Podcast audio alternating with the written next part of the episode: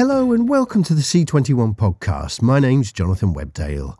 Today we hear from Fox Entertainment Chief Executive Rob Wade and President of Entertainment Michael Thorn about their unscripted and scripted programming strategies for the year ahead. And from Homeland and 24 showrunner Howard Gordon, Sony Pictures Television Executive Vice President of Drama Development Lauren Stein, actor and director Michael Chiklis, and director Marlee Matlin about new Fox anthology drama Accused.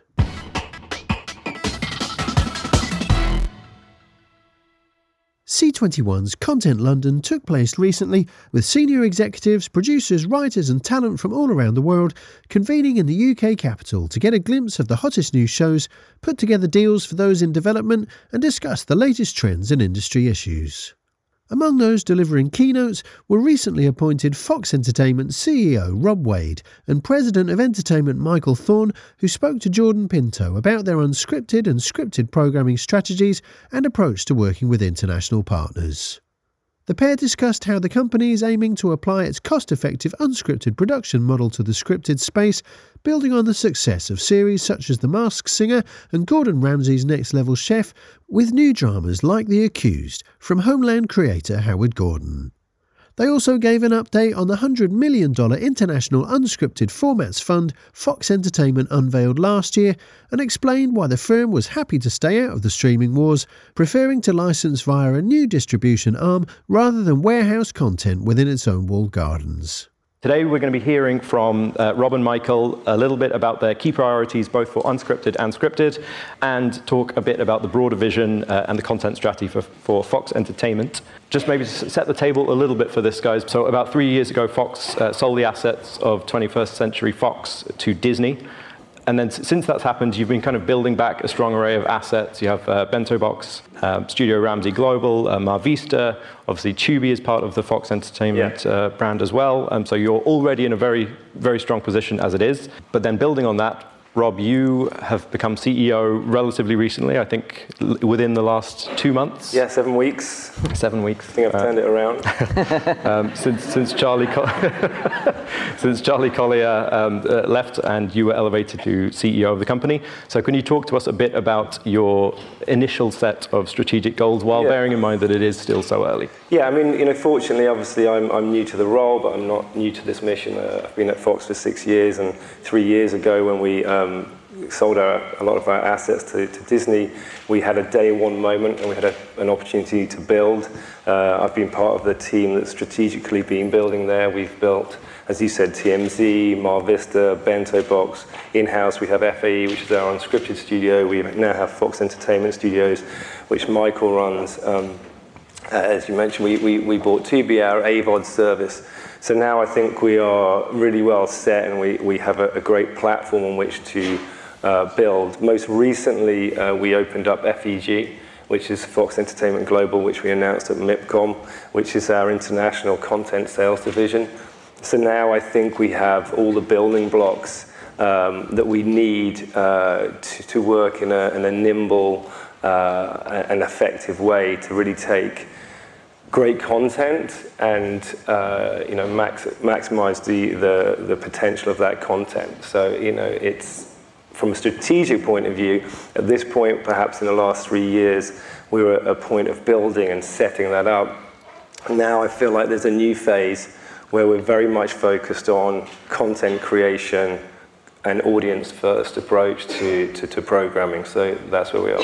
Yeah, okay, fantastic. Um, let's follow up a bit on uh, the launch of Fox Entertainment Global.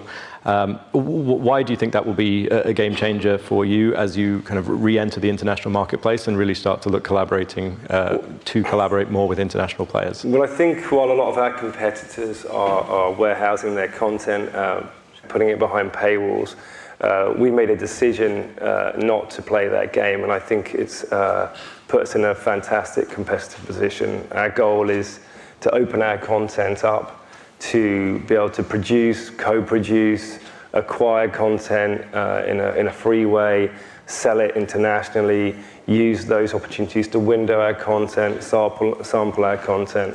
And the global market's such an important part of that Um, and now, you know, in the last couple of months, we have we've built that capability to really get out there and not only to, as a seller, but as a buyer and a co-producer. We're now in, in the international market in a way where I think we can uh, position our content, uh, you know, in the best possible way. And we're very fortunate uh, being a US-based company and having that market that we have an ample war chest in which we can still go out there and, and, and create and buy premium content. And uh, we want to use that, that, that, those assets to, to, to, to create, as I said, content that, that's going to have the maximum, maximum potential mm-hmm. uh, for international sales. Yeah, and, and I think, you know, we're, in this most recent uh, MIP, you know, we were kind of just reintroducing ourselves, saying, hey, we, we are, um, not just a, a, a, platform that premieres content, but we are we're owning our own content and, and are you know are out distributing it with, with other partners globally. And, and that uh, as part of our first scripted wave was our, our new animation slate which we can talk about more later. Um, and it, that was kind of exciting just to reintroduce what we're doing and and um, and on also on the scripted side where we haven't really done we've done co-productions with um, you know Warner Brothers and Sony and Lionsgate and other other great other great partners, but we haven't really uh, on the scripted side, uh, unlike what Rob's done had, had Rob's had team had done on the unscripted side, where now we're actually actively looking for international co-production partners um, for ground up development in, in ways that we just we just haven't done before. Mm-hmm. Um, why hasn't Fox Entertainment entered the, script, uh, the, the, streaming wars? Um, I know it's, a, it's been a very deliberate decision, but yeah. quite literally, yeah. all, almost all players except for Fox and Sony basically have entered the, the streaming wars in some facet. Um, what was the decision? Uh, yeah, it was a very you? deliberate decision um, made by the Murdochs at, at, that juncture, obviously by selling 20th century assets to Disney. Um, I think uh, it, it's it, at the moment, if you look at the vertically integrated strategy, it's obviously one that requires a huge amount of finance. Um, we are a, a P&L based business. We're a linear platform. Uh, we, we believe in uh, the linear business and the ad supported business. Um, as I said, I think, I think uh, you know, we, we have also retained a lot of money on our balance books, which allows us to invest and, and acquire, make P&L decisions, sorry, M&A decisions and uh, you know, other acquisition decisions.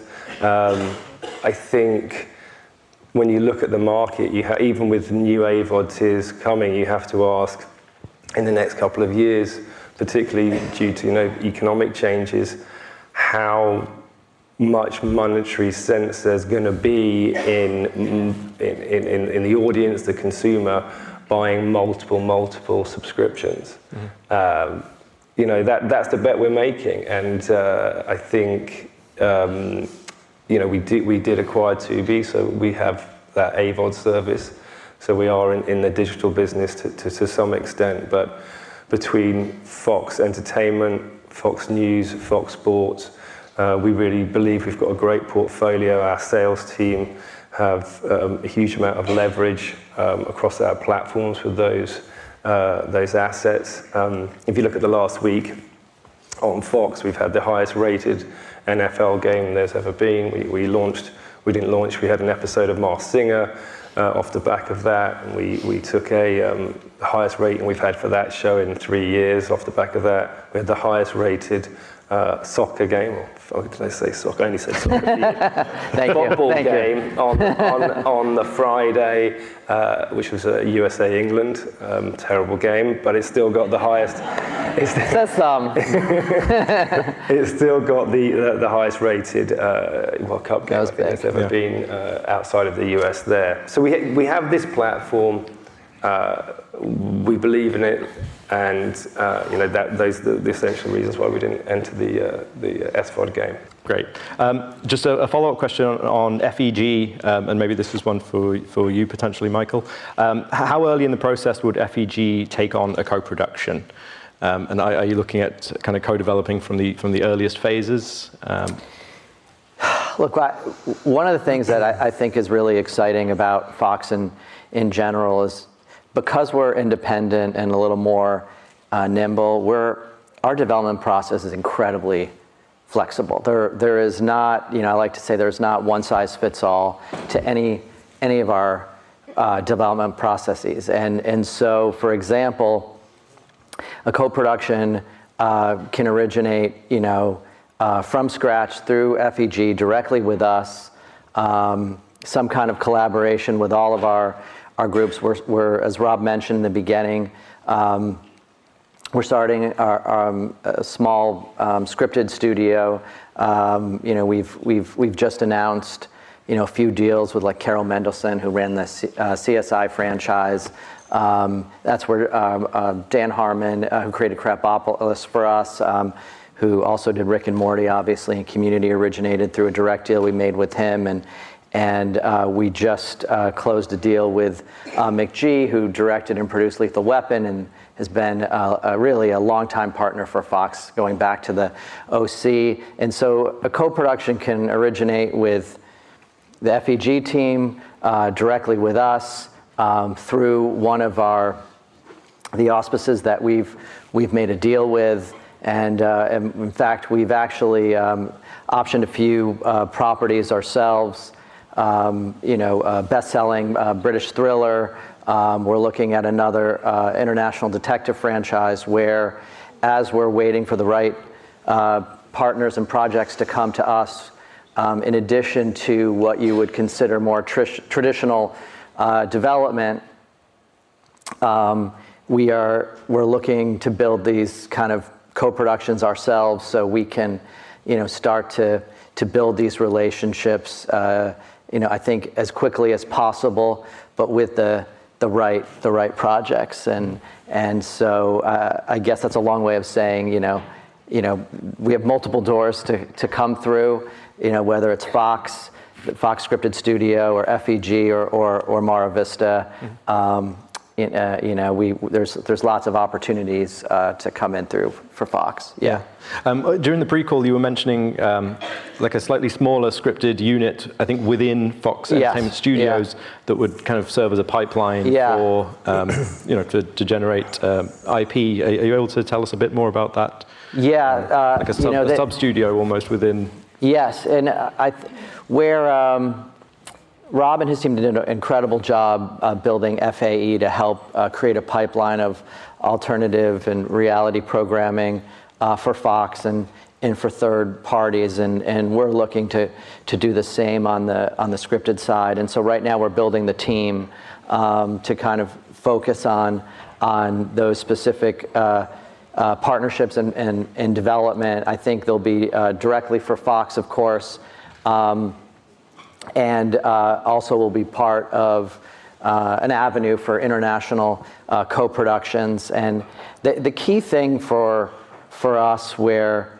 we're a voice-driven company, we look for um, really, really strong um, creative talent who, who has something to say. We like uh, you know, bold concepts and especially bold characters who either evolve or devolve depending on what their personal trajectory is. And the trick for us is to find these unique character entry points in a way that is still broadly appealing. Uh, you know, we want to reach the biggest audiences possible. And I think when, when we get it right, where we win is, is when we hit something that feels elevated and indifferent, but still hits has that big reach across you know the U.S. and the in the globe. And so we're going to use this the studio team to help us access more of that talent and and to um, help execute the shows. One of the things that we've seen is with a lot of the uh, other companies uh, looking inward to build their own streaming services, they're they're using a lot of the resources that they have through their own, you know, sometimes multiple studios within their their ecosystems to feed their own streaming services and to target and and what we have what we believe is we have a real opportunity uh, just at Fox in general um, to um, you know we're, we're not a we don't have a 100 shows in a digital warehouse on our network. We're very curated in what we, what we program, and so we see an opportunity while a lot of these studios are feeding their own ecosystem to kind of look for uh, creative partners both here and abroad to, to help us distinguish our shows and our content on Fox. When we were chatting um, earlier, um, one of the things that you'd mentioned, Rob, was kind of using the, the unscripted playbook, um, which Fox has uh, implemented to, to great effect um, or maybe created uh, in, its, in its own way, um, and applied that to um, an expansion in the scripted field. Um, I think it, it's very clear that maybe there are more cost efficient um, methods of production needed uh, in, this, in scripted as well. Um, are you able to talk about how, how you yeah, see that, absolutely. That I mean, I think, you know, FAE was for Fox Entertainment, oh, sorry, Fox Alternative Entertainment was formed about four years ago now, and it wasn't an in-house studio built to kind of make us create all the content for, for Fox. It was there, as Michael said, there was a huge move uh, by the streamers into, into alternative entertainment, and we needed to react to that and have uh, a, a, studio or a production company that we felt would be able to be 100% focused on, on our content. So that's the first thing I want to point out. We were, you know, we're very we're not trying to build studio to prevent third-party you know, acquisitions. We're, we're, very open to the market. We're taking ideas in. Um, it's, it's, it was very much built as, as, a, as I say, a way of protecting ourselves from you know, uh, basically an over-demand compared to supply. Mm-hmm. Um, what we did in that process is we started to see where we could create efficiencies. Our number one goal is premium content quality across, whether it's across unscripted or scripted. And, and we, have, we have to, as a broadcast network, a premium broadcast network, always make sure that that is our mantra. We, we, we demand that level of, of, of production. But then we started to look into ways in which we could achieve that in a more cost efficient way. And, and that's where we found some real gains um, in, uh, in, the, in the alternative department. And we've been able to bring down overall costs, which again, we haven't sort of brought down the costs and just done nothing with that money. We've taken any money we saved and you can then reinvest that into other parts of the production as well and other parts of the organization. Um, so you know, Bento Box, which was an acquisition we made, Scott Greenberg uh, was, is, is the CEO of that, and he uh, is, a, is a very entrepreneurial guy. He found a way of looking at animation and being able to produce animation at a lower cost, and he continues to do that, and that's something you know, Michael and he are sort of benefiting from.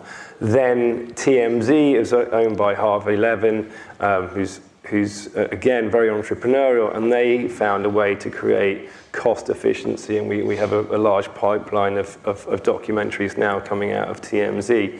Fox Alternative Entertainment, again, we found a lot of efficiency in actually moving productions around. We, we, we, we looked at the different um, places outside LA we could shoot. We went to different states within the US, and we also went abroad uh, during COVID. COVID was obviously uh, incredibly challenging time, but again, what you find from challenging moments in a creative community is that solutions are found that often will benefit you for in other ways for years to come. And what we did then is we found uh, a way to produce in the UK and Ireland, um, and that has, has been very beneficial to our bottom line as well.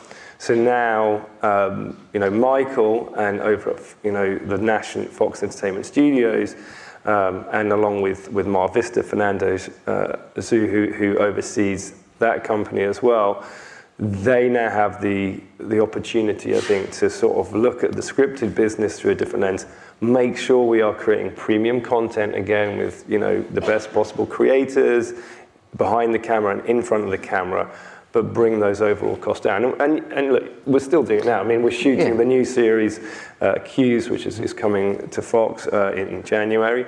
Um, it's, it's, you know, you, we've, I've watched five or six episodes now. It is a brilliantly made uh, uh show um, from Howard Gordon. It has, you know, fantastic act, actors in. Michael will talk about it more in a minute, but that show was shot in Canada, um, and yeah. uh, it's got, it's through Sony, and it's it's it's a great price point, you know. And I think that's what we're going to see more and more of in in the business. Mm-hmm. Yeah, we really believe that we can, and when we're doing this, that we can be in business with the best creators, and and still make, as Rob said, premium premium content. Accused is a perfect example. You know, the executive producer of 24 and the Emmy-winning creator of Homeland is doing Accused for us, and it's a really uh, unique approach to a, a, crime anthology series, and we, and and the episodes are, we think, fantastic and provocative and and and surprising and and. Uh, and it just so happens that the approach that we're using is a bit more cost effective in its approach, but yeah. qualitatively, you wouldn't you wouldn't know the dis- the difference. We're doing the same thing with uh, Fantasy Island and a couple other series, but I I think you know let the streamers who have a very different model chase the hundred million dollar series and those price points, and while while while we you know are still in business with some of the same creators that they are making you know really unique content uh, but in ways that are really a business for today, you know, for, for Fox and our, our partners. Yeah. Mm-hmm, mm-hmm. Um, sorry, Rob. No, I just I was just thinking that as soon as I sort of start talking about uh, this, though, like I, I do always want to sort of remind everyone, and I think this is a you know, Content London is, is a development marketplace, and as much as we, you might see us standing up here and talking about, you know, the business model and stuff, it, it really, Fox really is a creative first place. Um, you know, we, you know, I think whether you're in unscripted or scripted at the moment, the key is to find unique ideas. We have a history of risk taking, uh, bold sort of buying um, in, in the US and around the globe, and that's something very much in our DNA that we're going to keep. So we are we are keeping an eye on that, and as I said, we are a P&L based company. But that isn't to say that we're not going to be as aggressive, uh, you know, creatively. Mm-hmm. That that's kind of our DNA and where we want to be. So mm-hmm. I always want to remind people of that whenever we are talking about this. Yeah. Who heads up the development team um, for I suppose there's, there's different different studios within um, Fox Entertainment, but maybe on the scripted side, who? There's a, a woman named Brooke Bowman who oversees uh, drama and event series, and Cheryl Dolans who oversees comedy, and and Daniel Weidenfeld who oversees the animation uh, team. And on the animation side, you can approach us through through Daniel or uh, through uh, Bento Box and Scott Greenberg's team. And, and so any of the teams, uh, and, and on, the, on the studio side, we're in the process of, of kind of building, uh, building that out uh, uh, right now. But we're, we, we, um, we develop all year round, we order things all year round. Most of the other uh, platforms say they do, uh, but we actually you know, do it. it. It helps us as an independent player um, to be really aggressive about all year round development and programming. Mm-hmm. Mm-hmm. And then it's on the unscripted side, it's Yasmin Rawji and Allison Wallach. Mm-hmm. Allison Wallach oversees the studio, Yasmin uh, is across the network at the moment, head of development there. But again, we're a small company. Yeah. Like it's, you know, it's it's not like at some of these other companies where there's like a thousand different layers. You know, it's, the, you know, I, I've reported directly to, to Lachlan Murdoch. Then there's the other CEOs across sports and news, and then there's Michael, and you know, there's not many of us. So you can, if you've got ideas you want to bring to us, you can get to us really easily. Yeah. You know, and we we make time in our days so it isn't just spent at a hundred corporate meetings. Like we're we're at the creative coalface. We're in the pitches we're at set, we are there at the pilots, table reads. You know, we make sure that we have our time to do that because, again, that is the most important thing. Mm-hmm. And the other thing that I, I think is, is we like to highlight and is we feel is kind of special about us we, we, we do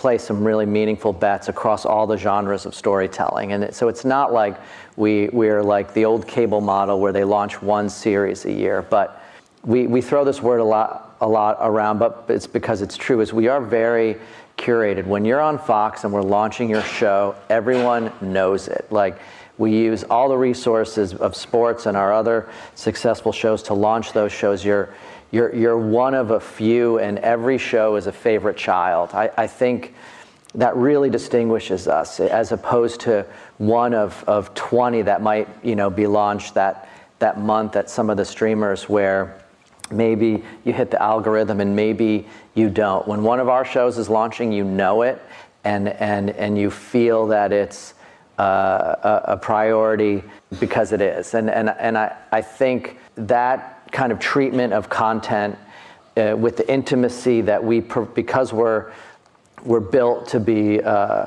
more accessible to the talent, there's this intimacy uh, that our creators and producers and partners feel that I think is is different than than most places. Mm-hmm. Um, a, little over a year, a year, ago, you announced a, a 100 million um, dollar um, international uh, fund to find unscripted formats. Maybe uh, I think an update on on where yeah. that uh, because I think uh, uh, one thing we discussed on the pre-call was that you know that, that news was out there, but then a lot of people didn't necessarily know about it, or maybe don't yeah, know the status of it today. Yeah, it's uh, it's never been so difficult way, difficult to give away money. I mean, it's it's it's, um, it's a really simple concept. So we were in the US, we were finding our pilots were costing a fortune. Again, during the pandemic, we realized we could finance entire series of four to six episodes for the same cost as it makes a pilot. And so we started to do that. And so now we, we set this fund up. We have shows going out in Germany, uh, France, uh, Thailand, Ireland, um, which are, they tend to be really out of the box ideas that can't really be tested through, through pilots. So you really want to see the series. And, um, and yeah, we have those, and we're financing those in, in, in those different territories. We're working closely with uh, broadcasters, linear broadcasters that have a similar kind of um, feel, if you will, to Fox in terms of demographic and audience reach and other shows on those networks. Um, those are all 100% funded. No, they're not all actually 100% funded. So three of those are 100% funded. Funded. Another one's kind of like a co-finance with one of the other networks. Obviously, the ownership retention is based on how much the financing is. Um, but really, it's an opportunity for producers who have got, uh, or, or, broadcasters who have got really out of the box ideas that don't necessarily have, either they don't have the finance or they're a bit too scared to try those ideas out and they're like, they're a bit too risky. And it's like, well, how about we make them cost zero? And, and, and you get a chance to, to sort of um, have a shot and uh, take a swing at those. Mm-hmm. And um, it's something we've it's been very successful so far. And uh, yeah, we're intending to keep going for the next, you know, uh, four or five years with it and, and see where it, it, leads to. But we've been really happy with that mm-hmm. uh, initiative. You know, it's, it's, it's not part of this um, international fund at all, but we obviously it's no secret at Fox that animation is a huge part of our business. We're we're really in the process of kind of, you know, double downing on on on figuring out, as we like to say, what animation domination 2.0 is after The Simpsons and Family Guy with our new show. And we're, we're very proud of Krapopolis and Grimsburg, which are going to premiere next year. But as we've been meeting with partners to take and, and sell uh, Krapopolis and Grimsburg, which getting a really great uh, response. Um, you know, uh, a bento box, as, as, as Rob was saying, has built these capabilities and in, in Australia, a partnership in, in Ireland, where we've actually started to talk about uh, international partnerships, um, creating animated series specifically for other territories that could then in turn come back, be on Fox or Tubi, or and and and so if if animation is an important part of your business or something that uh, your your platform or um, you know potential partnerships you've been thinking about, but have some concerns about cost or just how to do it. You couldn't get a better partner than than uh, Bento Box, and you should definitely connect with Scott Greenberg and his team. Yeah. Mm-hmm. Obviously, Fox is, is, is, a juggernaut in, in, the live TV space, but more recently we're seeing the streamers, um, their model evolve slightly. Um, Disney Plus uh, in North America puts Dancing with the Stars on, uh, well, it's live on Disney Plus. Um, Rob, I know you were once the showrunner of that show. So I was. Some, a show you know very well. Um, and Netflix is talking about doing live programming now with things like uh, the Chris Rock special, which I think is going to be live um, in the early part of 2023. As some of the streamers and some of the, the biggest streamers think about live television, do you see that as, as a potential challenge? Do you see live streaming as a completely separate lane than you're in? Listen, I think starting with Dancing with the Stars, I think obviously that the streamers are having to make some adjustments to their strategy. I mean, it was clear that everyone, everything was going to get put behind a paywall, and if you spoke to Wall Street, that was a great idea until you know last six months, and then that's changed. And uh, as I said, this warehousing of content, uh, putting things behind a paywall you know, does it work? You know, will it work? And I think that's the billion dollar question at the moment. And streams are trying. Netflix has just announced a live special with that they're doing on, on the service on their service. Obviously, as you say, Amazon took Thursday night football uh, this year. So there is there are changes in those in, in that strategy at the moment. I can't I mean, quite frankly, there's too many different things going on for me to really comment on any individual part of that. What I can talk about is what we do, and what we've been doing for 30 years has been really effective. And I think we believe in the democratization of content. You come to our network, it's free to air. It's, uh, you know, it's, a, it's, a, it's a very simple model that's been proven to work. And if you look at the last week on Fox, we've had you know, the biggest football game that's ever been, that we've had, the biggest soccer game that's ever been.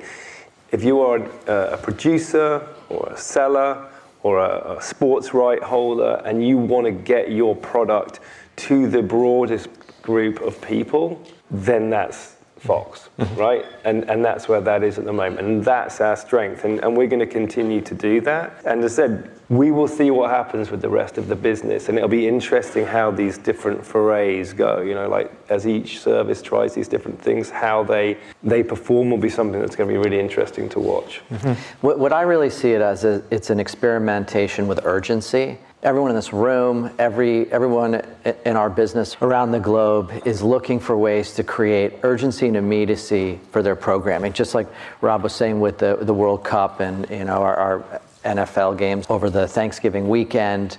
Sports brings inherent urgency, obviously. And how do you do that in scripted and unscripted TV? Live is certainly one way. And, and, uh, but I think that's a discussion we've been having and, and, and been doing quite well uh, with some of our attempts that, uh, whether it's scripted or unscripted. But that's, that's what I say. Everyone's like, what, what can we do to get as many viewers to tune in today as, as, as possible in this kind of fragmented landscape? Okay, fantastic, guys. We are out of time, actually. So uh, if you guys could give a... Thanks very much. Thank you. Thank you.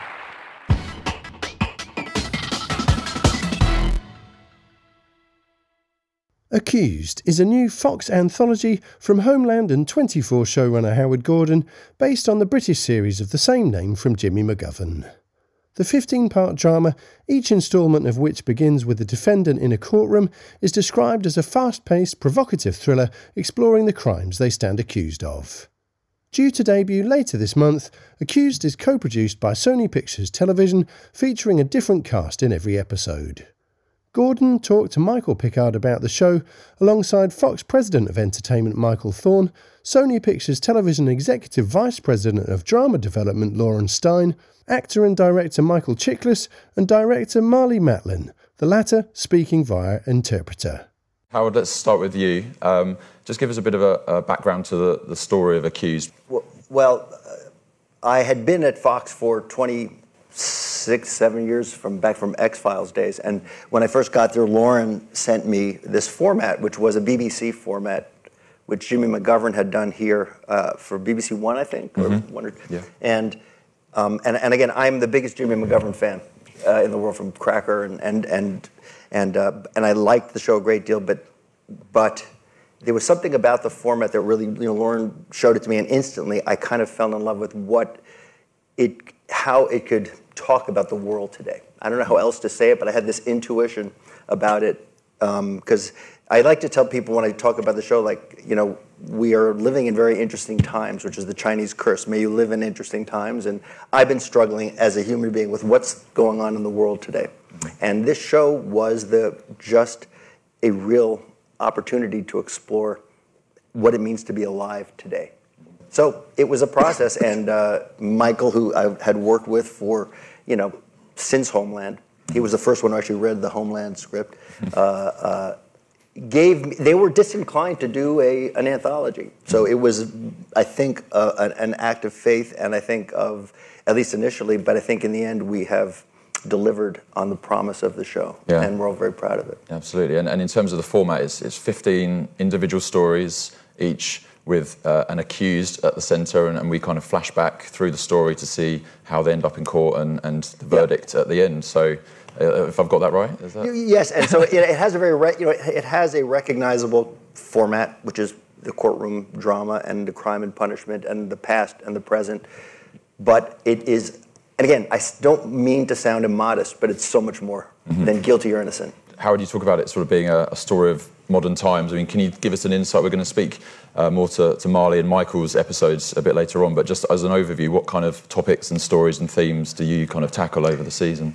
Well, I just, you know, the show is, and I continue to emphasize, it's a very human show. So the stories are very relatable, are very, yeah, human scaled, but they live on the fault lines of race, of power, of um, identity, of truth. It's so hard to describe the show because it is, I'm trying to reassemble it and for everybody here, but um, yeah, I think it's always it's surprising. It's human, and I think um, there is, but it's also diverse. The tone is quite different from episode to episode. Yeah. There's even some funny episodes.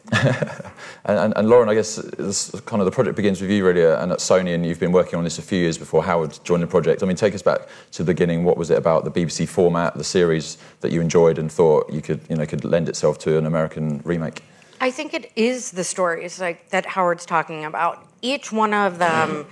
is something that could happen to any of us or it could happen to anybody in our lives and you put yourself in there and you're asking yourself what would I do? And when when Howard first came to Sony and we were talking about what he wants to do and I showed it to him because there's nobody that does character better. And and as he said, like he just loved it instantly and you know, the more you watch, you know, read these episodes, then watch them, and you realize how just emotional they are. And the same with the original. I mean, when I first watched the original one, you're just blown away by how human these stories really are. And again, that there was nobody better to do it than than Howard. Yeah, I mean, it's taken you, uh, you know, we were talking earlier, taking a, a couple of stabs at, at getting it right. Yeah. So, what, were what was that first effort like? What were the lessons maybe you learned from that and, and that Yeah. you got right the second time and, and now it's on air? I think the first time we weren't necessarily at the right place, and there wasn't as much of a point of view uh, on what they wanted. And so when when we took it to Michael at Fox, it was everybody was on the same creative page from day one, because you can tell these types of stories anywhere, but you need to be able to have the creative freedom to tell them how you want to. And I think that was kind of the problem the first time around is not everybody was looking to make the same mm-hmm. show. Yeah, yeah. And, and you think it sort of stands out in, in today's crowded marketplace? I mean, anthologies and limited series are now more prominent. It still stands out. You think it still has that wow factor, you know, from episode to episode to keep people hooked and engaged? I do. I think once people understand what the show is, which Fox is doing a really good job of educating people on how to watch this, I think once they realize, and you'll realize it after you see episode one, then you go to two, that it's different characters, it's different story. You're not going to be able to guess what the end is. You know, it's it's not a who done it, it's a how or why, but the the guilt or innocence is surprising in every episode. And so and I think people like that. I think people like playing along and asking, you know, again, what would I do in this situation? And I think that's really what separates it. You know, we say it's a courtroom show sometimes, but it's just like that's I, I really, I, I, I, really small- I do find that it really like under, it really undersells. It's a bit Yeah. of a Trojan horse because it is, it is recognizable. It is comfortable for people. Yep. But I have to say, it delivers like a Trojan horse, a surprise, not in a manipulative way. And I, and I was talking to some, you know, the, the, some folks earlier today, and I think in every episode we've really succeeded in su- having a surprising but inevitable end, which I find the, the mark to hit. Mm, definitely. Are all the stories around crime and punishment? I imagine an accused could lend itself in lots of different ways. So are they always set in the judicial system? Yeah. Yeah. I mean, they, they are, but uh, some of them are pre-trial hearings, and some are very specific to um, uh, the the story. Uh, yeah. Yeah. Okay, Michael. Let's let's bring you in. I mean, um, what was your kind of first thoughts when you were you involved in the pitch? Were you kind of taking those meetings, or what were your first thoughts when you the project came to your desk? I, I was I was in the pitch, and and um, and uh, as Howard was saying, we have a long uh, a long history together. We've been friends and colleagues for uh, too long to say out loud, um, and, and, have worked on multiple projects together. Uh, but the truth is, I, I think when uh, Howard and Sony brought the pitch, pitch in, they had me in like the first couple minutes. Um, you know, one of the things, you know, uh, we're a voice-driven company. We, we bet on we bet on voices, and and so just before we even this this pitch was during COVID. So before we got on the Zoom, it was Howard, uh, who, uh, who was very passionate about a crime anthology. So I think I was already in. But once I heard the way he talked about it and how personal this series was to him in terms of how we wanted to talk about the, the culture, it was just electric. I mean, we left that Zoom and, and I, we all got on the phone and just talked about like, oh my God, you know, there's, I think everyone in this room, uh, we all want to pierce culture. That's why we're in this, we're in this business. And, and the, the best way to pierce culture is to reflect it. And, and, and at the same time, we were looking for how do you reinvent a crime drama? You know, there's a, an insatiable appetite, uh, I think, everywhere for true crime, uh, fictional crime, books, podcasts, series, movies. And, and, and to, to hear a pitch from one of the best creators in the history of television that marries something that we believe can, can pierce culture, but at the same time is kind of wrapped in a familiar crime drama, it was so exciting. And we talked a lot about the anthological nature of the, of the show, and what quickly became apparent was that by having individual episodes where every episode features a new cast and a new story, um, we could have the most diverse conversations of stories, of cultures and backgrounds and uh, emotional stories that um, I think, at least in my opinion, that is atypical uh, to, to a crime drama. And so the, the anthological nature in this case um, is such an asset.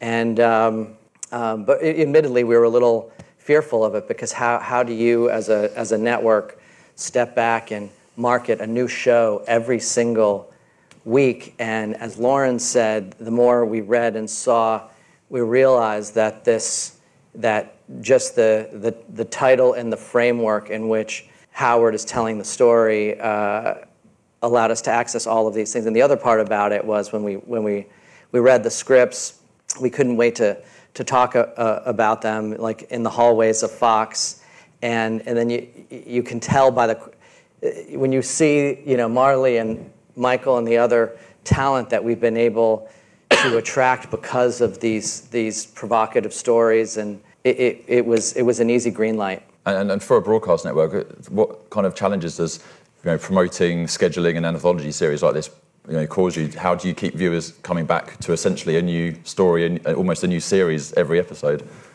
You know, I, I think there's there's a, a couple benefits of just the simplicity of a crime drama and th- this idea that there's something incredibly surprising in every story, there's something incredibly resonant in every story.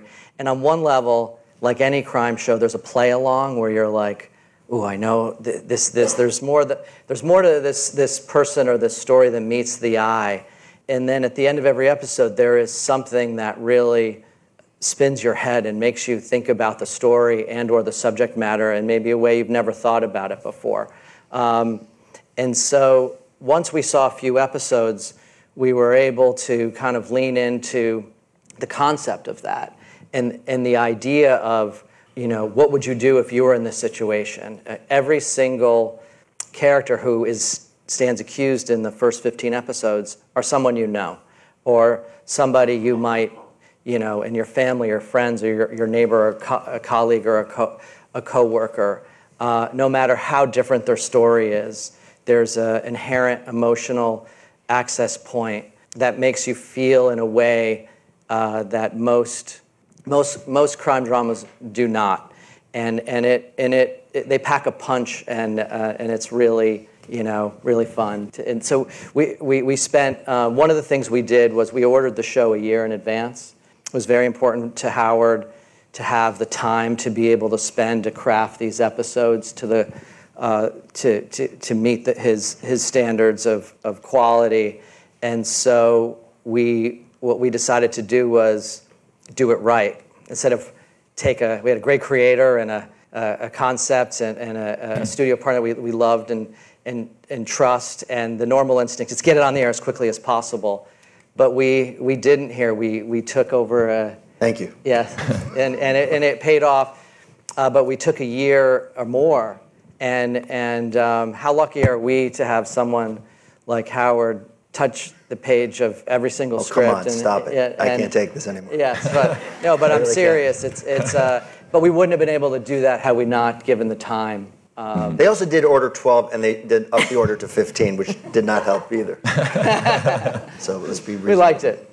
You know what? I, I am going to, from now on, whenever I have an idea or pitch, I'm going to steal Howard and then he, and then make sure to get the show sold. For sure. I mean, when it comes to the sort of the intricacies of each episode, I mean, what was, I guess, the development and then bringing on the, the writers? Is there a writer's room behind each episode or one individual writer? How did the process well, work? Well, a, it was a very pandemic-friendly opportunity because I got, I did have a, a, a writing, uh, a, kind of a two very small writing staff, but it wasn't a staff. There was no room. I really worked one on one with a handful of writers, and so it was much more analogous to maybe developing a movie script. I imagine because um, you're not beholden to the previous episode. Mm-hmm.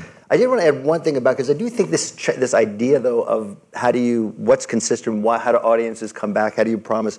I and I mentioned this again before because I believe every show that's worth doing has an emotional contract with the viewer. Like you tuned in to, you know, This Is Us because you know you're going to feel something. You know, you did. I think when you watch 24, you're going to be left breathless and kind of rattled. Um, you know, you watch Curb Your Enthusiasm, you're going to be, la- you know, laughing because of the subversiveness. This one, I think there is an emotional contract, though there's a great diversity in storytelling in terms of the tone of each episode.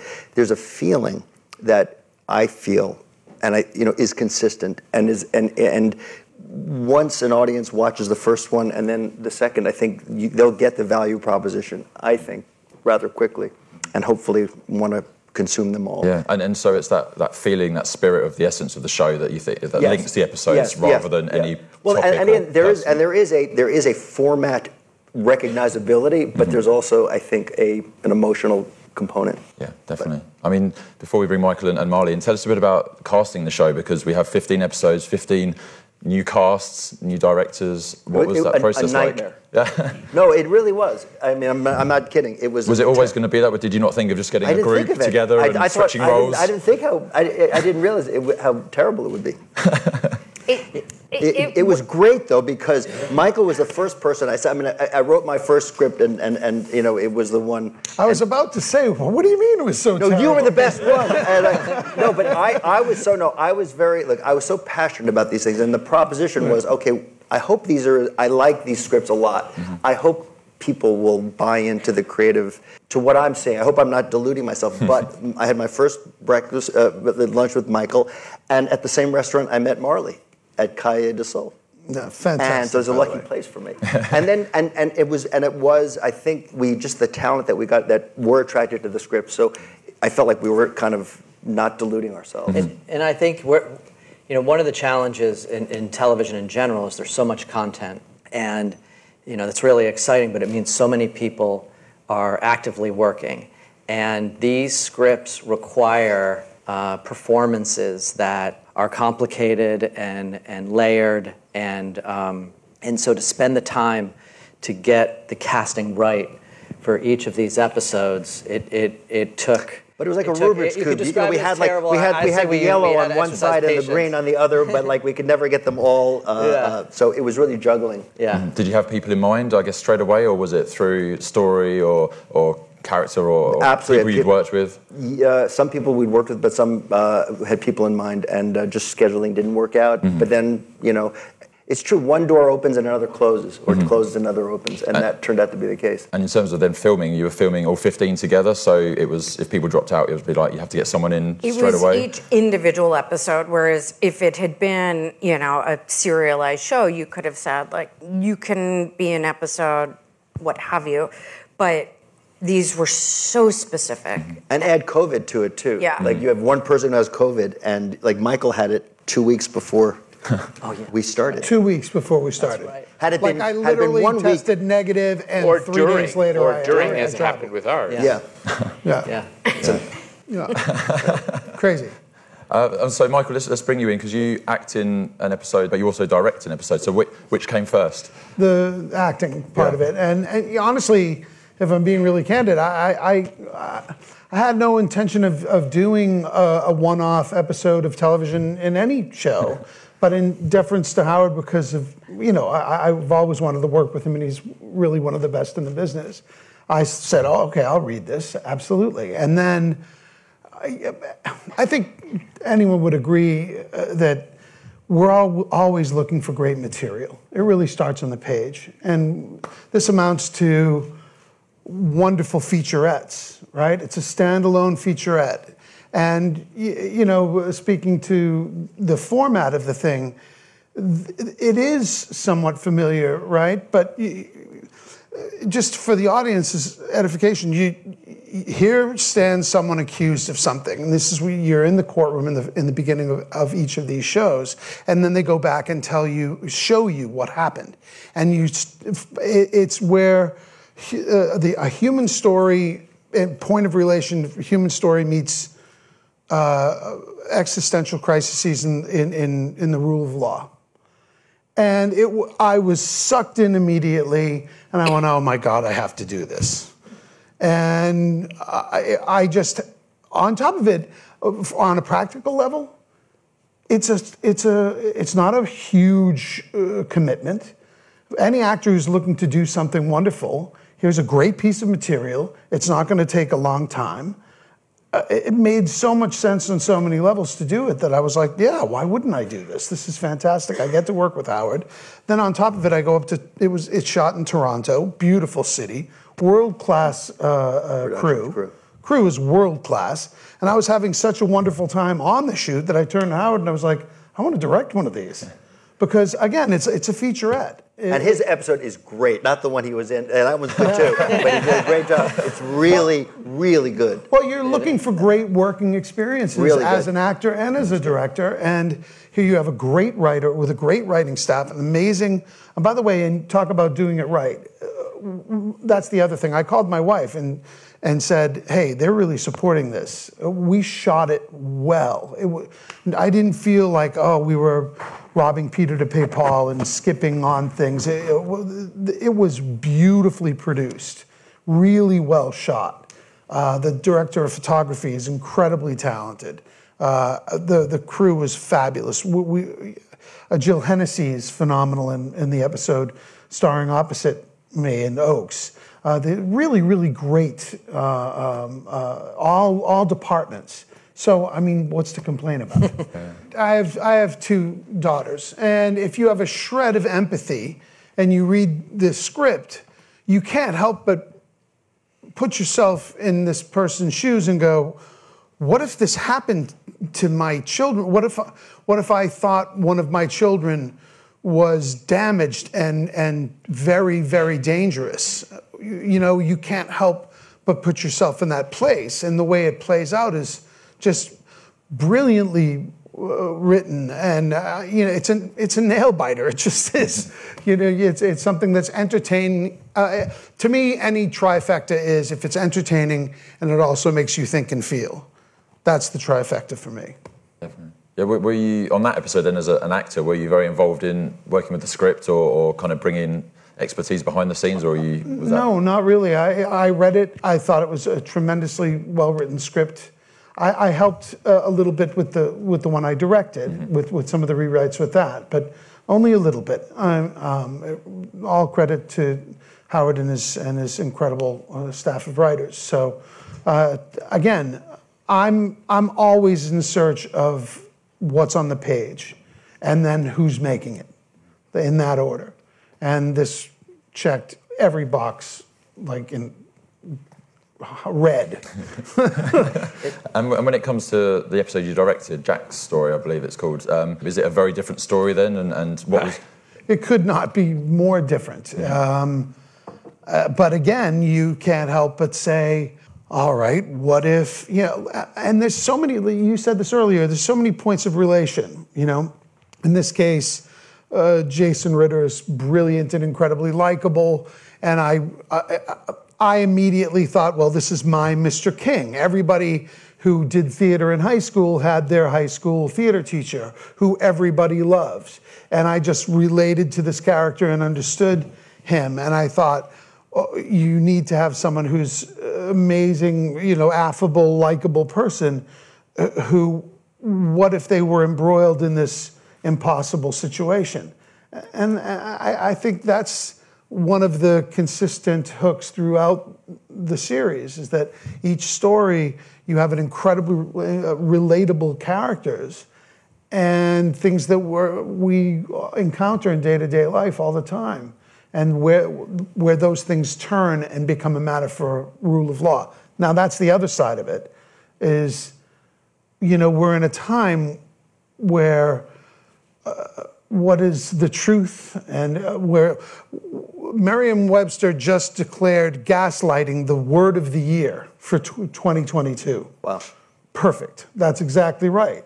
So where's the truth and the rule of law and where does that all land right now in the world we live in? And this is just a fascinating insight to all this. It's great storytelling and I've done a fair bit of, of uh, law enforcement based uh, drama, you could say. And this is nothing like any of that. I mean, I really particularly loved shooting some of the courtroom stuff because all of a sudden I was a, a kid again watching Gregory Peck and Yes. you know, and I really, you know, I stole and borrowed and from a bunch of that as well. And, and let's bring Marlee in because this is you're directing Ava's story, uh, which is it's a beautiful story and and one I imagine is quite personal for you to, to make. And, and this is your first time behind the camera. So what was that like for you to, it? to get that offer and, and accept it and, and join the show? Well, it was like being a kid in a candy store for me. I have always flirted with the idea of directing something. And when I well, actually, I've always stayed quiet about it. I never really shared m- with my agents or my team to say, "Oh, I want to direct," because I wasn't sure if it would be something that people would respond to or give me the opportunity to participate in. Because it's a tough business in the fact that, I mean, it's a wonderful industry. Don't get me wrong, but being deaf in the industry, it's more tough to get work for me as a deaf person.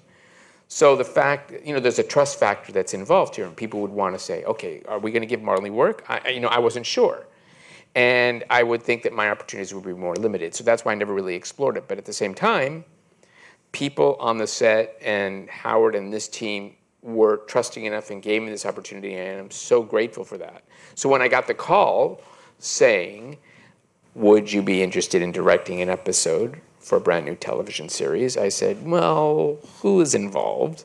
Howard Gordon. And I said, okay, fine, that's it. I'm and who wouldn't want to work with him? And so with Sony and Fox, it, it was like a no brainer. And I typically, as an actor, listen to my gut and I'll say, is this something I want to do? Is this a script I want to work on? Are these the people I want to work with? And um, I learned that from Henry Winkler, who has been my mentor since I was 12 years old, who always told me that, who said, always listen to your gut. And if it excites you, go for it. And if it doesn't, and you don't feel it, then just move on. But this time, I was instantly hooked, and I said yes. And I thought, oh shit, now what am I going to do? and I went with it. And I had a blast. I truly experienced something that and I've told some people that I have never, I'll never look at a set the same way. After working 35 years as an actor, the process, the understanding of how each and every person in your crew or department works in prep in prepping for an episode, in prepping for something that you want to present. I I just I mean it was astounding. It was astounding to me. And I got to work with each and every person and I said to myself, how am I going to be a good director for the first time? Because I have so much to learn at the same time. So I said to myself, just talk to everybody. Just talk to everybody, look everybody in the eye, be open-minded. I know they're going to be asking me 400 questions a day, left and right. I'm going to be prepared for that. Some people said, "Oh yeah, watch out. You're going to be careful. You got to be careful." I said, "That's fine. I'm open to it." So what will my answers be? Yes, no, maybe, and I don't know. Show me, and, and that's a great idea. And it worked. It worked for me. It worked for me. What's striking is um, the way you use the camera and, and the sound, I guess, in particular, to put us, the viewer, into Ava, Ava's head, I guess, and, and experience the world that she lives in. How did you want to give that authentic experience to viewers to, to really be in her shoes and, and really feel the conundrum that is sort of unfolding through the episode? That's a good question. I, I mean, first of all, again, as we were talking, it starts with the script. And Miley, who wrote this episode, who is a wonderful writer, a person who has empathy of my community and our culture and our language. And she took it upon herself to learn American Sign Language, and she communicated with people in the community and made sure that what she put on the page was authentic. And naturally, she doesn't live as a deaf person. So what I did was, being on board, was to assist in, in a way, and we worked collaboratively in a way that was gold, along with Howard's participation, of course. And we talked extensively about sound, about perspective, about point of view, about perspective of a deaf person and a hearing person, or if they're in the same room together. And everyone was everyone had to make a decision about what worked because for me obviously sound is not my world. Obviously i don't know anything about sound so what i did is i worked with people on the set and howard and i told the sound department when i first met them i said hi i'm Marlee i'm your director but i'm also on your team and you're going to be hearing voices that might be unusual for you but go along with it. Don't be concerned. Just keep everything as you hear it and we'll worry about that later No, I'm saying, and now I'm cutting the episode and uh, and um, and sound mixing it. So we had a five-hour sound meeting, and I said I want to clear the space so that the hearing audience can hear the the the, the breathing, the the the articulation of just the tongue and the mouth, and yeah, and I want to hear it. And so we really, really it's and it's really something. All the sound people, their, their job is sound. Said I've never heard this before. And so and it's th- like that, that was new for them, and yet at the same time, it's authentic. And that's what I was reaching for. I was grateful that Howard and everyone on board got it, and that they knew it was crucial to telling the story because the story had to be real. And I forgot your question, but that's okay. I, I, I think, I think you answered it. That was great. Um, just before we run out of time, I've got a few questions from the audience. So I want to make sure we get to those. Um, you've intra- you've attra- uh, attracted incredible talent to the show already. Can you tell us a bit more about who we're going to see in front of and behind the camera, maybe? We have um, it- one of the great subver- not even subversive pleasure, but pleasure was getting to shine a light on corners of the culture, of the country, of the world that we. So the the, the deaf world. We have a Native American one that's an entirely Navajo cast, and also Tazbah Chavez, who I met uh, through the Writers Guild, um, uh, but she's now on Reservation Dog. She's like this hot shot um, Native American writer director. She's uh, directing an episode. Billy Porter. Does anybody know Billy Porter directed an episode about a l- love story between a drag queen and a uh, kind of Casey Affleck guy? Um, Billy is just a magnetic, uh, you know, person. I cannot wait for you to see that one. Uh, we have Keith Carradine, uh, coming Rachel up. Bilson. Rachel Bilson. Malcolm Jamal Warner. Malcolm Jamal Warner, M- Wendell Pierce. Wendell. Um, Yeah, Wendell, who Wendell. just, uh, I think, got nominated or won a Tony for Death of a Salesman. He's an amazing actor. Um, I'm sure I'm forgetting people. Abigail well, Breslin. Abigail Breslin, but we, Abigail, but we also have um, Betsy Brandt and Josh Betsy- Hamilton. Actors are looking for great material.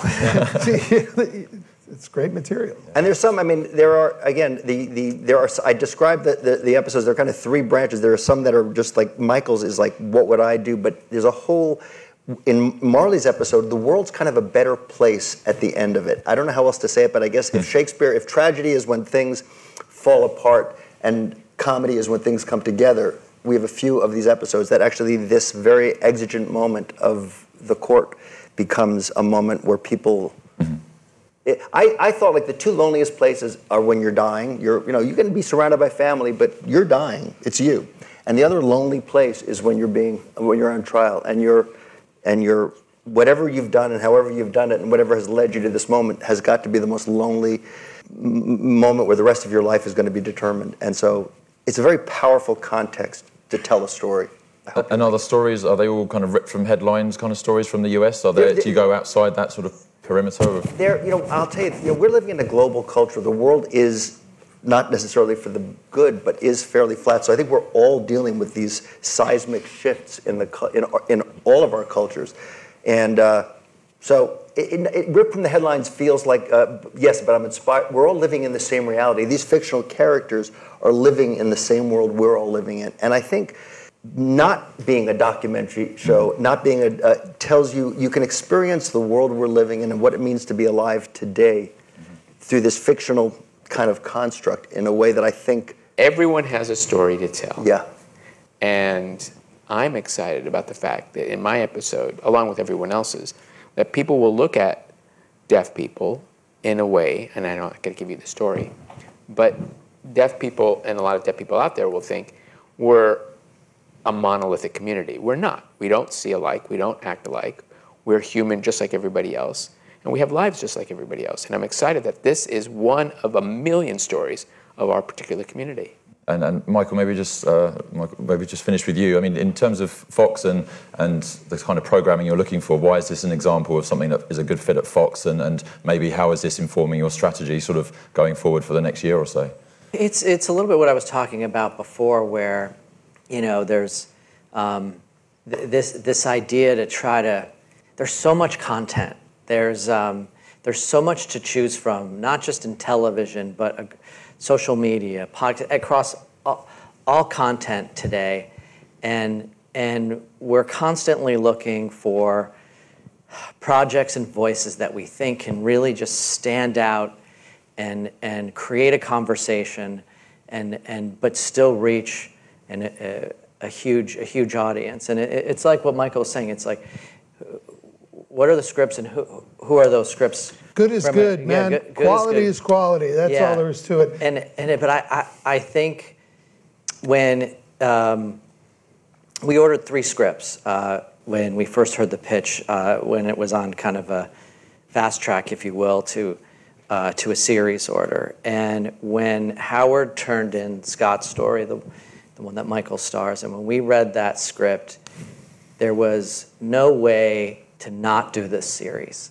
It was there's um, this feeling that I think you sometimes get, and you quite honestly you always hope for, where your palms get a little sweaty, where you get a little bit nervous and excited, and um, and you're like, can I do this? Should we? Be? And and and that that place is where we've had our best success at Fox.